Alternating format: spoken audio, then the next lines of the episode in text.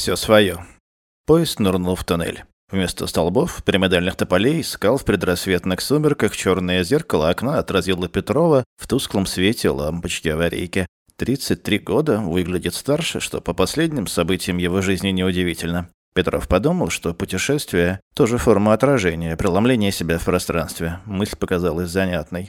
Он полез в карман за книжкой, куда записывал идеи и сравнения, но на положенном месте ее не оказалось. Сделав резкое «фух», состав вылетел на свет. Лицо мужчины средних лет, небритого и не выспавшегося, исчезло. За окном снова полетел безжизненный марсианский пейзаж южных предгорий. Проткнув гряду насквозь, поезд начинал спуск к морю. После двух ритуальных ударов дверь купе раздвинулась, в щель заглянул усатый проводник в форменной железнодорожной фуражке. «Через сорок минут прибываем. Хотите чая? Заказывайте. Потом не успеете». «Мы ночью где-то стояли в степи или мне приснилось?» – спросил Петров. «Стояли. Могилев на карантин закрыли. Нас обходным путем повели. Даже тепловозную бригаду не поменяли. На час раньше прибудем. Хорошо. Если вас не встречают, конечно. Давайте чай». «Так уже не успею. Равнина пошла, теперь совсем недалеко. Я так, для порядка, все равно все отказываются». Проводник закрыл дверь. Слышно было, как он стучится в соседнее купе. Петров ехал один. Вероятно, попутчики должны были подсесть в Могилеве, если бы не карантин. Поезд начал тормозить. Обещанные проводником 40 минут не прошли. Какой уж чай. Раннее прибытие застало вокзальные службы врасплох. Поезд не ждали. Пока Петров вытаскивал по узкому коридору неудобные тяжелые чемоданы, перрон опустел, он медленно пошел вдоль состава, туда, где стоял паровоз и кончались рельсы. Чемоданы больно били по лодыжкам. «Давайте помогу, вы же в гавань, значит, по пути».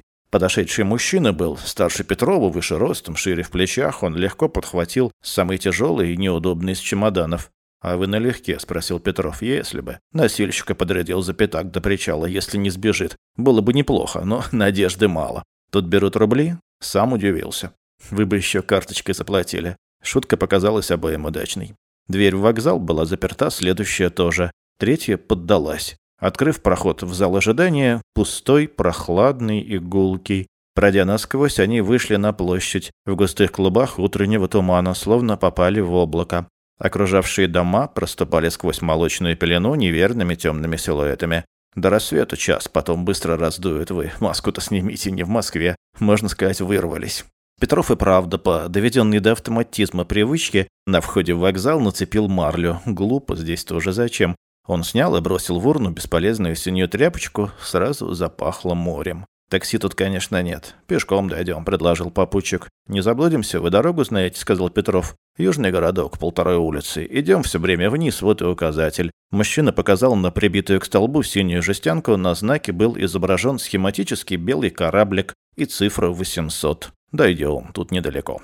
Звук шагов эхом отражался от невидимых стен. Идти прямо посреди булыжной мостовой было приятно и просто. Улица равномерно вела под уклон, без поворотов и перекрестков. «Стойте! Эй, вы в гавань! Я с вами! Подождите!» Петров обернулся. Из тумана вышла девушка лет двадцати пяти с пустячковым рюкзачком за плечами. Вот кто налегке. Не видно ни черта. На звук шагов шла. «Вы в гавань? Можно с вами?» Это «можно» прозвучало совсем по-детски. «В гавань», — сказал Петров. «Можно, конечно. Пойдемте. Вы тоже с поезда?» «Нет, я из хостела.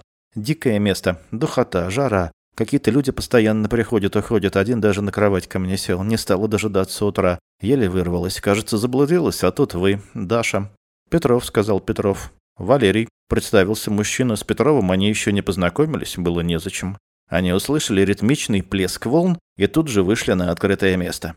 Туман отступил, стала видна выложенная бетонными плитами набережная, выходящая в море причал, серая масса воды под ним. «Сюда подойдут, как думаете?» – спросила Даша. «В тумане не станут, шлюпку пошлют», – сказал Валерий. «Пойдем поищем мои чемоданы». «Пойдем», – согласился Петров. «Вы идите, а я тут покурю», – сказала Даша. Она достала из рюкзачка сигареты, спички успели отсыреть и ломались одна за другой. Мужчины шли от берега, пока туман не сомкнулся за их спинами. Чемоданы Валерия лежали посреди пирса, солидные кофры из алюминия, прочные, тяжелые и дорогие. «Вот», — сказал Валерий, — «нажитые непосильным трудом. Никуда от него не денешься, придется тащить». «Может, тут бросить?» — спросил Петров. «Не», — сказал Валерий, — «нельзя. Такие правила». «Как думаешь, она еще не поняла?» — спросил Петров. «Нет, кажется. Говорят, у некоторых это долго. Ты сам-то когда?» — спросил Валерий. На вокзале или нет, ночью. Проснулся, мы стоим в степи, смотрю в окно. Пустота, тьма, фонарь горит. В вагоне холодно, хорошо, дышать можно. Вот тогда, наверное, видел ее рюкзачок. Повезло совсем ничего. Вот мне не повезло. А я понял, когда... Закончить Валерий не успел. Тяжело плеснули весла, из тумана показалась лодка. «Сходи за ней, скажи, что пора», — сказал Валерий. «А ты?» — спросил Петров. Валерий кивнул на чемоданы. «Буду грузить мое».